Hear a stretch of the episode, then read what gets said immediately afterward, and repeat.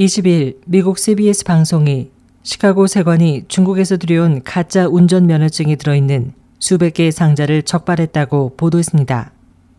보도에 따르면 이 같은 위조품은 하이테크 기술로 만들어진 것으로 진위 판별이 어렵기 때문에 미 당국은 안전에 위협이 된다고 보고 대책을 강구하고 있습니다.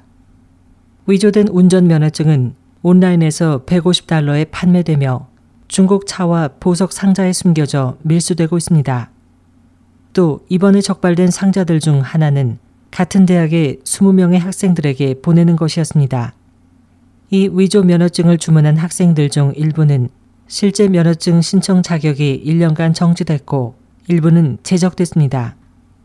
중국산 위조품이라고 하면 어설프다는 이미지가 있지만 최근 위조 기술은 계속해서 진화해 이번에 적발된 위조 운전 면허증은 실물과 같은 다양한 색상 변형이나 레이저에 의한 3D 마이크로 패턴까지도 거의 완벽하게 모방했습니다.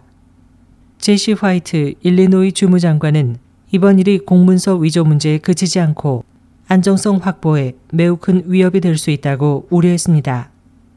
SOH 희망지성 곽재현입니다.